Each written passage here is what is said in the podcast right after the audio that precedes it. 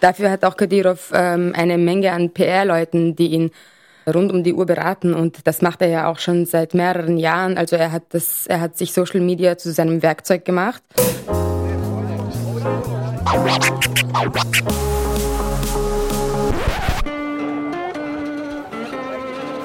Liebe Hörerinnen und Hörer, herzlich willkommen im Zack Zack Nachtclub. Jeden Donnerstag ab 22 Uhr machen wir die Nacht zum Tag. Ungezwungen, persönlich und mit Open End. Schön, dass ihr heute dabei seid.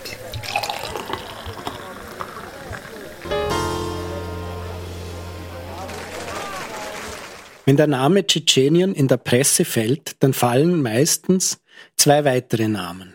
Kadyrov und Grozny. Kadyrov, weil er das Land rücksichtslos regiert und als einer der Bluthunde von Putin gilt, und Grozny, weil es als Blaupause für die Zerstörung von Aleppo und derzeit von Mariupol gesehen wird. Dennoch hält sich das Wissen über Tschetschenien bei den meisten Menschen in einem engen Rahmen.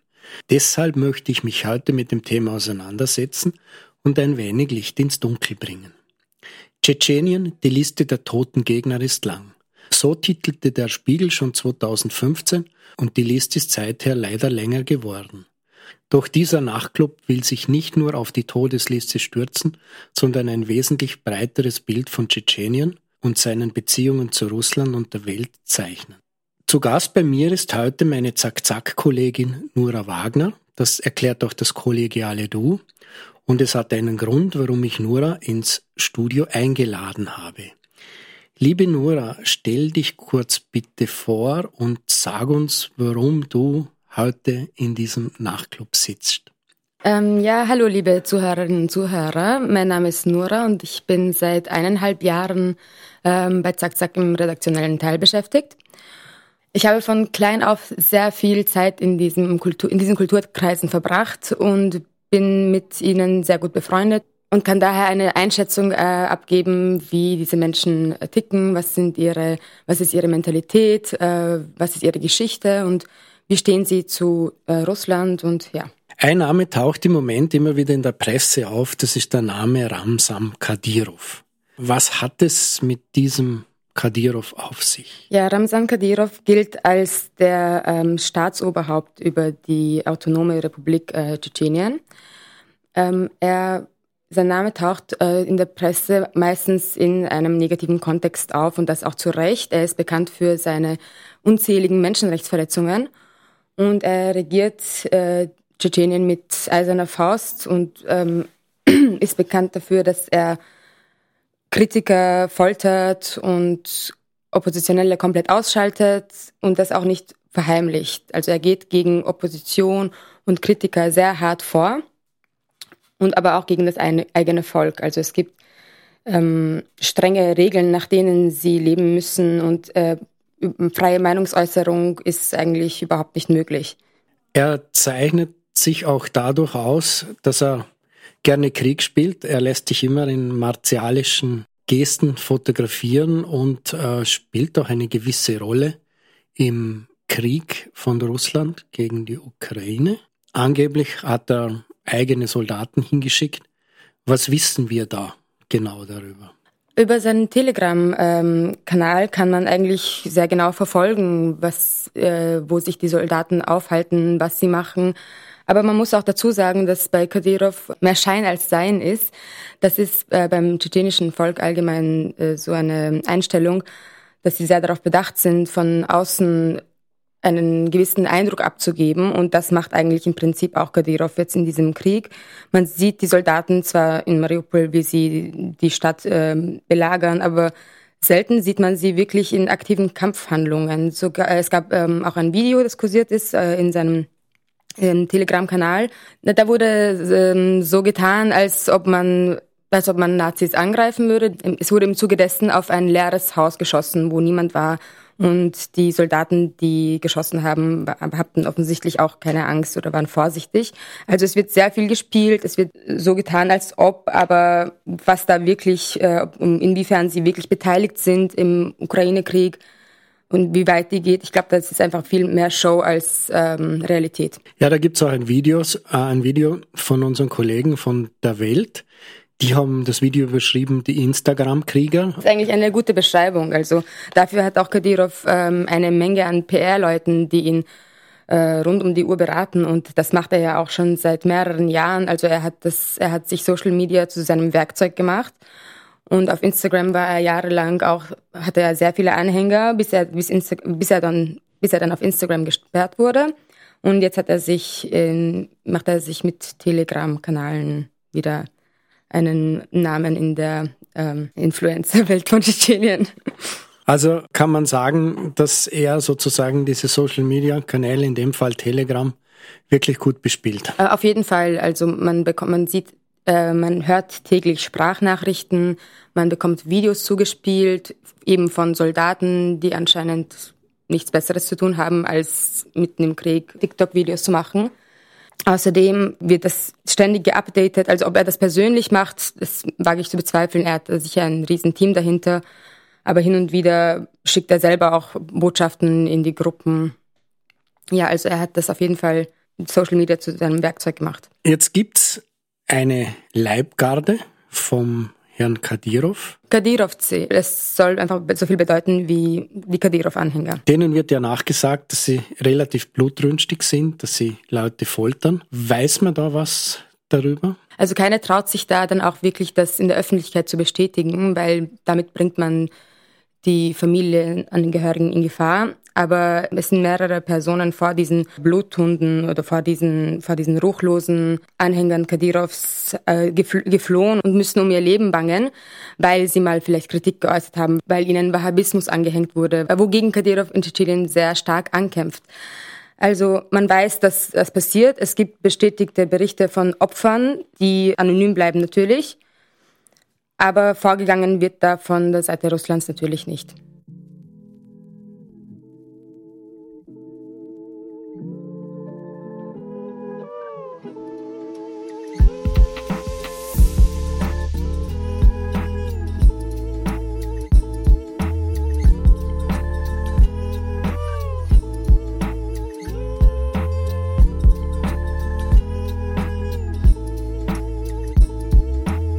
2018 hatte Tschetschenien 1,47 Millionen Einwohner. Wegen des jahrelangen Bürgerkriegs sind es fast nur noch Tschetschenen. Die früher zahlreichen Minderheiten, darunter Russen, Inguschen, Armenier und Ukrainer, haben das Land infolge des Zweiten Tschetschenienkrieges größtenteils verlassen. Als die Tschetschenen nach dem Zweiten Weltkrieg unter Stalin massenhaft deportiert wurden, war die Region kurzfristig mehrheitlich von Russen bewohnt. Nach Stalins Tod erlaubte Khrushchev den Tschetschenen 1957 in ihre Heimat zurückzukehren und rehabilitierte sie offiziell. Infolgedessen erlangten die Tschetschenen ihre Bevölkerungsmehrheit wieder zurück. Tschetschenien ist agrarisch geprägt. 70 Prozent der tschetschenischen Bevölkerung sind in der Landwirtschaft tätig. Zu Zeiten der Sowjetunion wurden 30 bis 40 Prozent der möglichen landwirtschaftlichen Flächen bewirtschaftet. Aktuell sind es fast 80 Prozent. Angebaut werden Getreide, Obst und Gemüse, auch Viehzucht wird betrieben. In den Tschetschenienkriegen seit 1994 wurden praktisch alle Betriebe Tschetscheniens zerstört. Verschiedene, vor allem lebensmittelverarbeitende Industriebetriebe wurden in den letzten Jahren wieder aufgebaut. Die Zahlungen Russlands in die Haushaltskasse Tschetscheniens beliefen sich 2020 auf 1,29 Milliarden Euro. Angeblich sollen rund 80 Prozent des Gesamthaushalts aus russischen Geldern bestehen. Zum Bruttoinlandsprodukt von Tschetschenien liegen keine aktuellen Zahlen vor.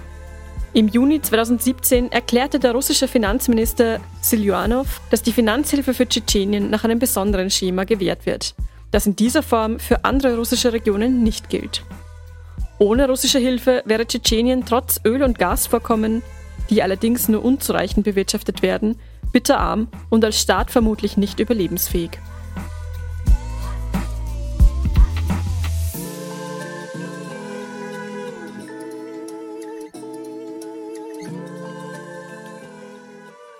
Dieses Verhältnis Russland und Tschetschenien. Da gibt es ja zwei Ebenen, wenn man das betrachtet. Das eine ist diese Ebene Kadyrov-Putin. Und er kokettiert ja gern mit der Ergebenheit gegenüber Russland, beziehungsweise dem Präsidenten von Russland, Putin. Er sagt selber, ich bin Putins Fußsoldat. Ende Dezember nahm er den tschetschenischen Streitkräften einen Eid ab. 20.000 Mann mussten da schwören, jeden Befehl unseres Oberkommandierenden Wladimir Wladiromitsch Putin auszuführen. Ist jetzt Kadyrov ein reiner Handlanger von Putin und gibt es da eine andere Ebene, zum Beispiel die russische Staatsmacht? Kadyrovs Verhältnis besteht primär wirklich zu Putin. Also viele ähm, aus Putins direktem Umfeld kritisieren Kadyrov oft öffentlich und greifen ihn auch an. Und äh, zuletzt gab es auch von Kreml-Sprecher Dmitri Piskov gab es auch eine Kritik, äh, die an Kadyrov geäußert wurde, weil er hat behauptet, einen Posten, einen neuen Posten bekommen zu haben, der ihn quasi zum General macht. Und als Peskov in einer äh, Pressekonferenz darauf angesprochen wurde, hat er dann Kadyrov scharf kritisiert. Also, und daraufhin hat dann Kadyrov reagiert mit einer noch schärferen Antwort. Also aus Putins direktem Umfeld wird Kadyrov eigentlich oft kritisiert. Die Nähe besteht hauptsächlich wirklich zu Putin. Das verschafft ja auch Tschetschenien sozusagen Privilegien gegenüber anderen. Also es gibt ja auch andere im rundherum, Ingushetien, äh, Dagestan, also die haben eben nicht diese, diesen, diese Position bei Putin, wie äh, Kadyrov es hat. Und Kadyrov hat ja hat auch oft genug äh, bewiesen, dass er diese, ähm, warum er diese Position bei Putin haben soll. Also er hat ihm ja ähm, immer, sobald es, sobald Putin das gebraucht hat, hat er ihm seine Gegner auch aus dem Weg geräumt, wie das auch bei äh, Boris Nemtsov zum Beispiel der Fall war. Dieser Weg von der Gegnerschaft Kadyrov zum Tod ist nicht allzu weit. Richtig. Äh, ein weiteres Beispiel ist vielleicht auch die Journalistin von der Novaya Gazeta, ähm, Anna Politkovskaya, die über den Tschetschenienkrieg berichtet hat und was da sich wirklich abgespielt hat. Und die dann, so heißt es zumindest, von Kadyrovs Leuten dann umgebracht wurde.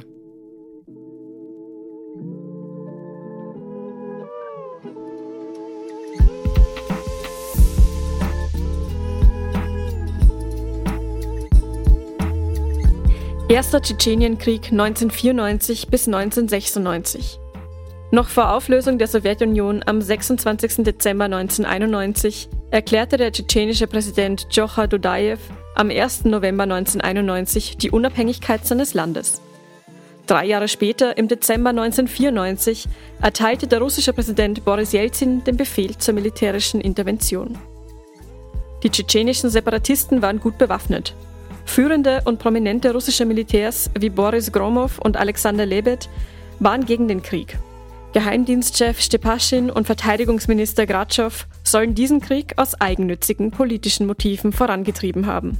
Ende Dezember erreichten die russischen Truppen die Vororte Grosnys. Bereits vor dem Eintreffen von Verstärkungen begann zur Jahreswende 1994-95 der russische Angriff auf die Hauptstadt, der zunächst unter schweren Verlusten im Straßenkampf scheiterte. Nach zweimonatigen Kämpfen konnte die Stadt eingenommen werden. Bei deren Belagerung im Januar 1995 starben nach Schätzungen etwa 25.000 Menschen durch tagelangen Artilleriebeschuss und Bombenangriffe. Der überwiegende Teil der Opfer waren Zivilisten, darunter ein bedeutender Anteil russischer Staatsbürger. Bis zum April 1995 konnte die russische Armee rund 80 Prozent des tschetschenischen Gebiets unter ihre Kontrolle bringen. Die größtenteils nur unzureichend ausgerüsteten und ausgebildeten russischen Truppen, viele davon Wehrpflichtige, fanden sich ab dann in einem Guerillakrieg wieder, der noch bis 1996 dauerte. In dem fast zweijährigen Krieg starben laut Schätzungen mindestens 80.000 Menschen. Beide Seiten begingen Kriegsverbrechen und Menschenrechtsverletzungen.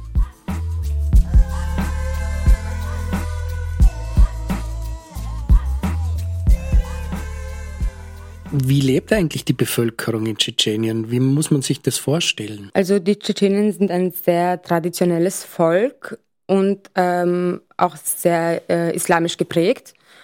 Das hat sich, das hat auch mal zugenommen seit den zwei Kriegen äh, Ende der 90er.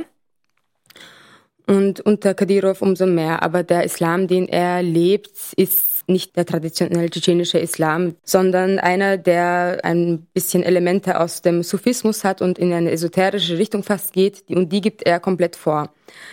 Aber das ist auch bei ihm sehr viel Heuchelei, also Religion ist bei ihm sehr viel Heuchelei. Äh, die Bevölkerung äh, lebt vorwiegend in Armut. Es ist zwar nicht so, dass es ihnen sehr schlecht geht, aber Viel Geld wird von Kadyrov eher in, in Bauprojekte investiert. Er hat innerhalb von ein paar Jahren ein Mini-Dubai in Grozny aus dem Boden gestampft, das vorher komplett äh, bombardiert in Schutt und Asche gelegen ist. Und da investiert er sehr viel Geld hinein, um eben diesen Schein zu bewahren, man sei eine, eine stabile und eine florierende autonome Republik. Aber in diesen ganzen Gebäuden, die aus dem Boden gestampft wurden, die stehen dann teilweise leer, weil die Menschen sich das nicht leisten können, weil sie das Geld nicht dazu haben. Also, also müssen viele Abgaben Kadyrov zahlen, die direkt in seine Tasche wandern und womit er sich sein eigenes Leben auch in äh, Sausenbraus finanziert. Wie sieht es eigentlich aus mit der Sprache in Tschetschenien? Ähm, in Tschetschenien wird ähm, Tschetschenisch gesprochen und Russisch.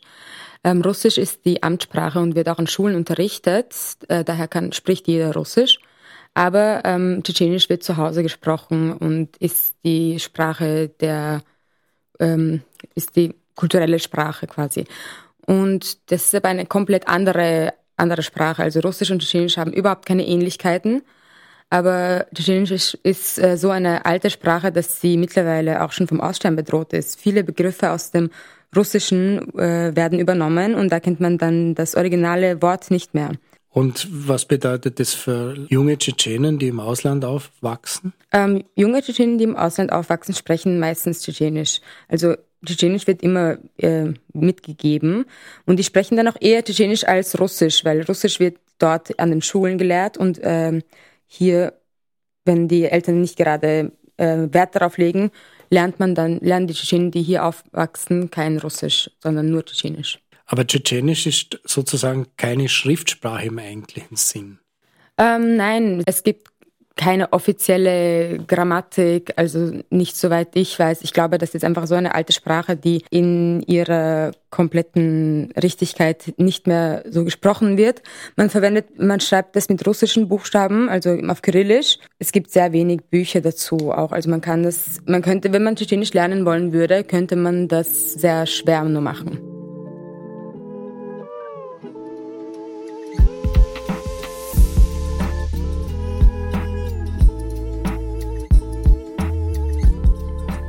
Zweiter Tschetschenienkrieg 1999 bis 2009. Am 1. Oktober 1999 marschierte die russische Armee erneut in Tschetschenien ein. Damit brach sie das drei Jahre zuvor geschlossene Abkommen von Chassavyurt. Das Argument für den Einmarsch? Die Regierung von Aslan Maskadov sei kriminell, unterstütze Rebellen und müsse daher gestürzt werden. Die russische Armee eroberte schnell den Großteil des tschetschenischen Flachlandes und die Hauptstadt Grozny. Aslan Maschadov und die islamistischen Gruppierungen tauchten in den Untergrund ab und versuchten, sich in der schwer zugänglichen südlichen Gebirgsregion zurückzuziehen. Die militärische Phase der russischen Operation endete bereits im Frühjahr 2000. Die Truppen blieben vor Ort stationiert, um eine Rückkehr der Rebellen und der rechtmäßigen Regierung zu verhindern und sie, wenn möglich, gänzlich aus ihren Rückzugsgebieten zu vertreiben. Am 5. Oktober 2003 fanden in Tschetschenien Präsidentschaftswahlen statt Russlands Präsident Wladimir Putin, der diese Wahlen angeordnet hatte, gelang es, seinen Kandidaten Ahmad Kadyrov, den Chef der Verwaltungsbehörde, durchzusetzen. Das gelang, weil Putin alle Kandidaten, die in Umfragen vor Kadyrov lagen, zur Aufgabe ihrer Kandidatur zwang. Im Mai 2004 wurde Ahmad Kadyrov bei einem Bombenanschlag in einem Stadion in der Hauptstadt Grozny getötet. Seit seinem Amtsantritt, der mit Hilfe Russlands im Jahr 2007 gelang, hat Ramsan Kadyrov, der Sohn von Ahmad Kadyrov, mit Hilfe seiner paramilitärischen Sicherheitstruppe Kadyrovsi ein Schreckensregime errichtet. Internationale Organisationen berichten regelmäßig über massive Verletzungen der Menschenrechte, darunter auch über die weit verbreitete Anwendung von Folter, das Verschwindenlassen unliebsamer Personen und außergerichtliche Exekutionen. Vor dem Hintergrund der von Putin aufgebauten Machtvertikale stufen zahlreiche Beobachter Tschetschenien als eine Art Staat im Staat ein. Nicht nur das Moskauer Gewaltmonopol gilt hier in vielen Bereichen als unwirksam, auch die Gesetze, die im restlichen Russland noch umgesetzt werden, wurden in Tschetschenien teilweise durch traditionelle Rechtssysteme ersetzt. Das vorchristliche Gewohnheitsrecht Adat und die Scharia.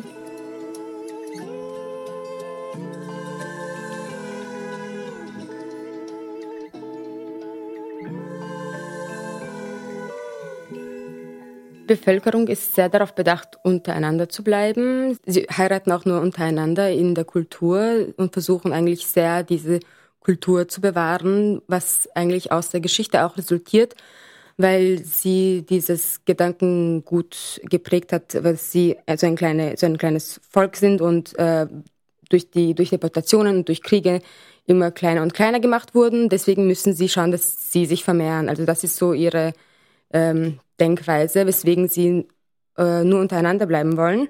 Das ist aber dem tschetschenischen Volk aber auch, äh, glaube ich, ganz recht so, denn das Verhältnis zu den Russen ist jetzt kein äh, brüderliches, denn es, man ist immer noch geprägt von dem, was äh, in der Geschichte passiert ist. Abgesehen davon gibt es so viele Unterschiede in den Kulturen, in der Sprache, Religion, dass man sie nicht unbedingt als äh, Verbündete ansieht, sondern und es ist ja auch um, äh, umgekehrt auch ein bisschen eine Abneigung da und daraus resultiert eher eine Abneigung gegen Russen.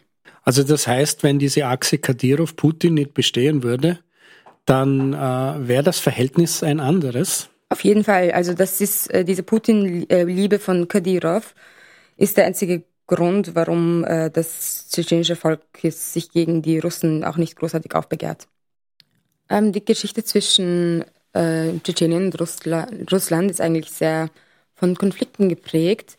Wenn man jetzt ähm, nicht allzu weit zurückgeht, sondern sich die letzten 100 Jahre anschaut, hat das jetzt eigentlich, hat das auch schon begonnen mit der, mit äh, Stalin.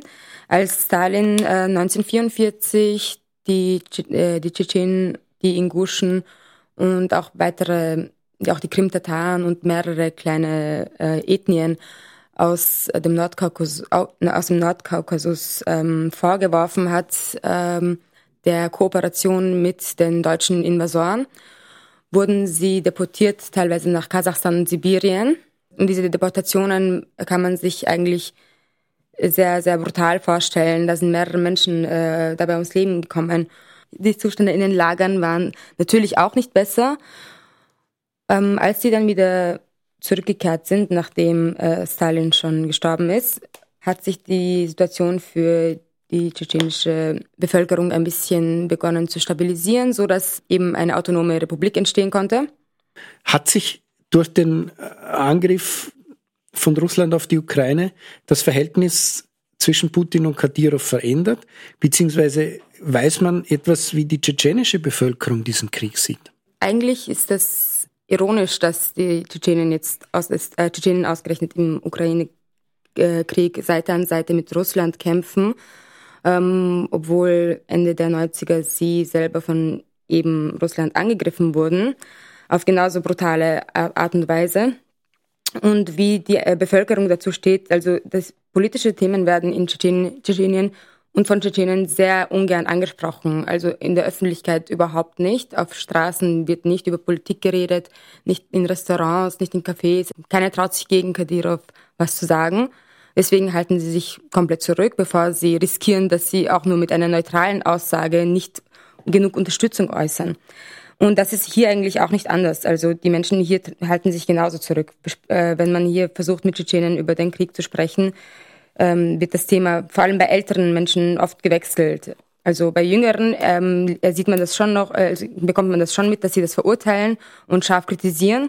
Aber ältere Menschen ähm, reden überhaupt nicht über den Krieg und wollen das Thema am liebsten vermeiden. Also das heißt, es ist sicher noch eine gewisse Traumatisierung von den beiden Tschetschenienkriegen vorhanden.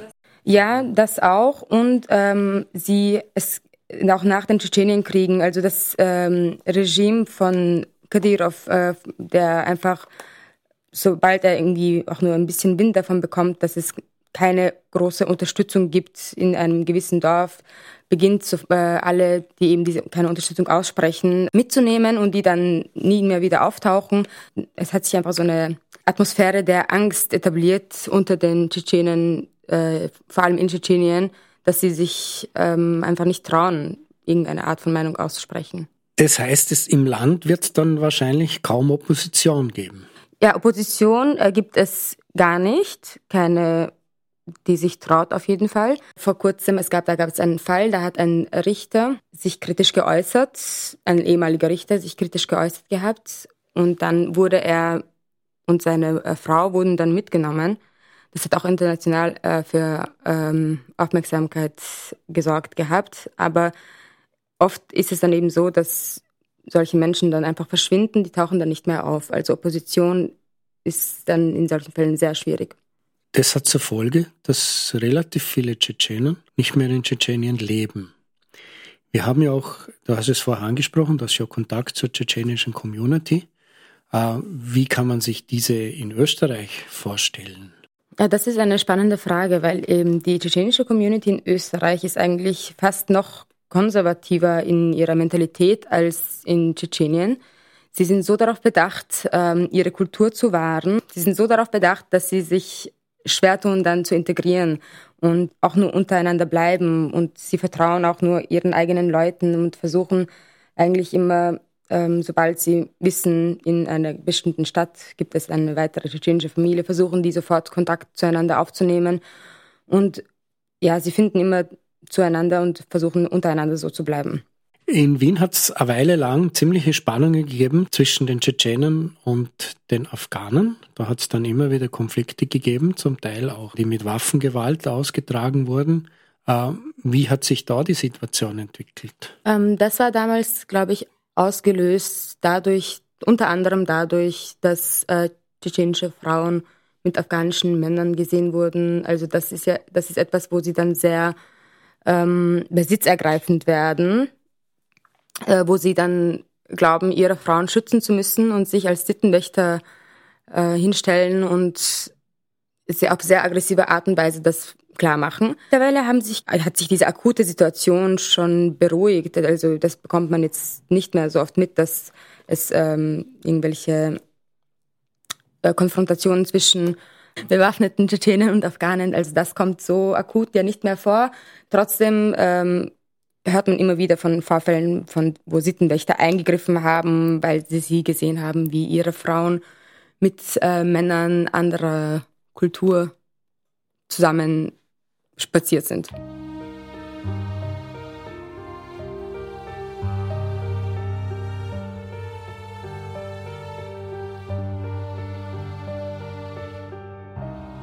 Solange mich Putin unterstützt, kann ich tun, was ich will. Allahu Akbar. Ramsan Kadyrov.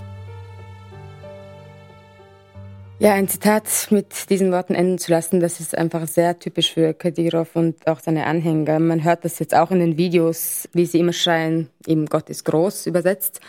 Dass er so etwas sagen kann mit Sicherheit, mit, mit dieser Sicherheit, das ist eigentlich auch interessant, weil wenn sobald Putin weg ist, seine, die Leute um Putin herum, die wollen Kadyrov nichts haben und wer auch immer als nächstes folgen wird, der wird Kadyrov nicht so unterstützen, wie Putin es gemacht hat.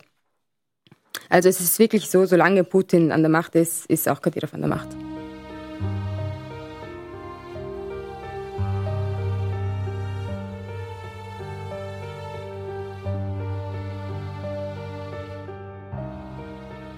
Ich weiß nicht, wann der Tod kommt, und nur wenn ich schreibe, habe ich keine Angst.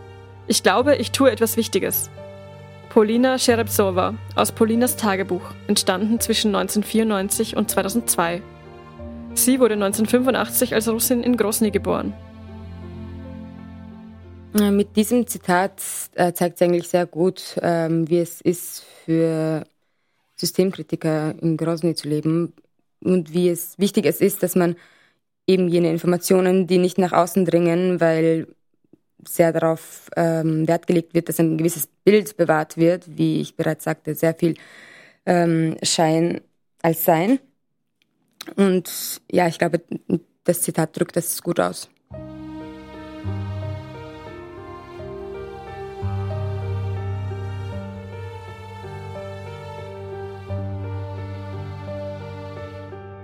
Ein Krieg lässt sich sehr leicht beginnen.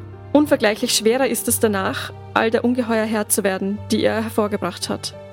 Anna Politkovskaya wurde am 7. Oktober 2006, dem Geburtstag des russischen Präsidenten Wladimir Putin, im Eingang ihres Wohnhauses erschossen aufgefunden.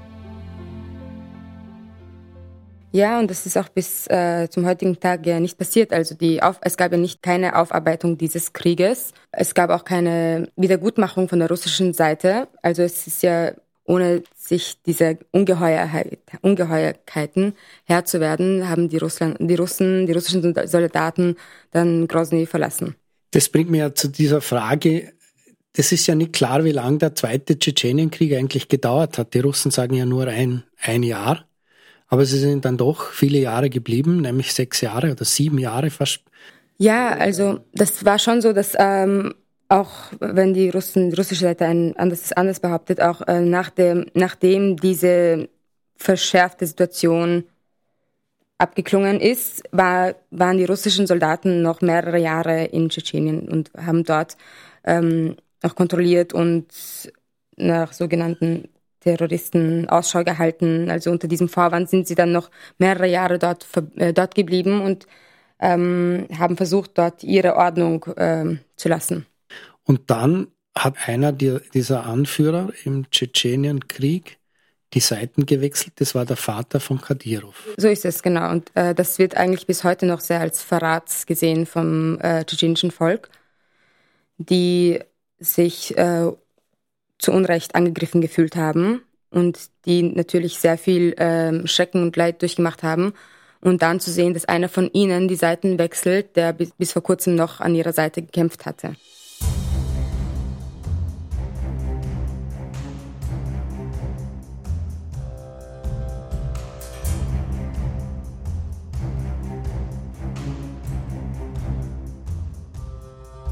Fassen wir einmal zusammen. Ohne Putin wäre Kadyrov wenig und nach einem Ende von Putin wird sein Schicksal ungewiss bleiben, denn das Putin-Umfeld mag ihn heute schon nicht. Wirtschaftlich hängt das Tschetschenien Kadyrovs am Tropf von Russland. Das stellt eine weitere Gefahr für den noch recht jungen Diktator dar, der sich gerne Oberhaupt nennt. Das Verhältnis Tschetschenien-Russland ist geprägt von Eroberung und Abspaltung. Die Deportationen unter Stalin hätten das Volk fast ausgelöscht und das Tschetschenen in der Ukraine kämpfen hat etwas sehr bitter Ironisches an sich. Die Kadyrovsi, die quasi Leibstandarte von Ransam Kadyrov, sind nicht nur Instagram-Krieger mit einem Hang zu TikTok, sondern auch gerne mal Poser. Wie glaubst du, sieht die Zukunft von Tschetschenien aus? Jetzt nicht vielleicht die nächsten zwei Jahre, aber wenn man sich, kann man da was sagen, wie das in 10 oder in 20 Jahren aussehen wird? Also ich glaube, Kadyrov hat äh, viele loyale Anhänger, die auch wenn er nicht mehr an der Macht ist, seine Regierungsweise weitertragen werden. Abgesehen davon hat er ja auch Kinder, die in seine Fußstapfen treten werden. Ich glaube, vom System wird sich da wenig verändern. Unter anderem auch, weil solange Russland das äh, Kadyrov diese Macht zusichert, aber auch, weil das Volk ähm, sich nicht aufwiegeln wird, weil es jahrelang einfach unterdrückt wurde und sich nicht trauen wird, dagegen zu sprechen. Liebe Hörerinnen und Hörer, Thomas Nasswetter bedankt sich fürs Zuhören.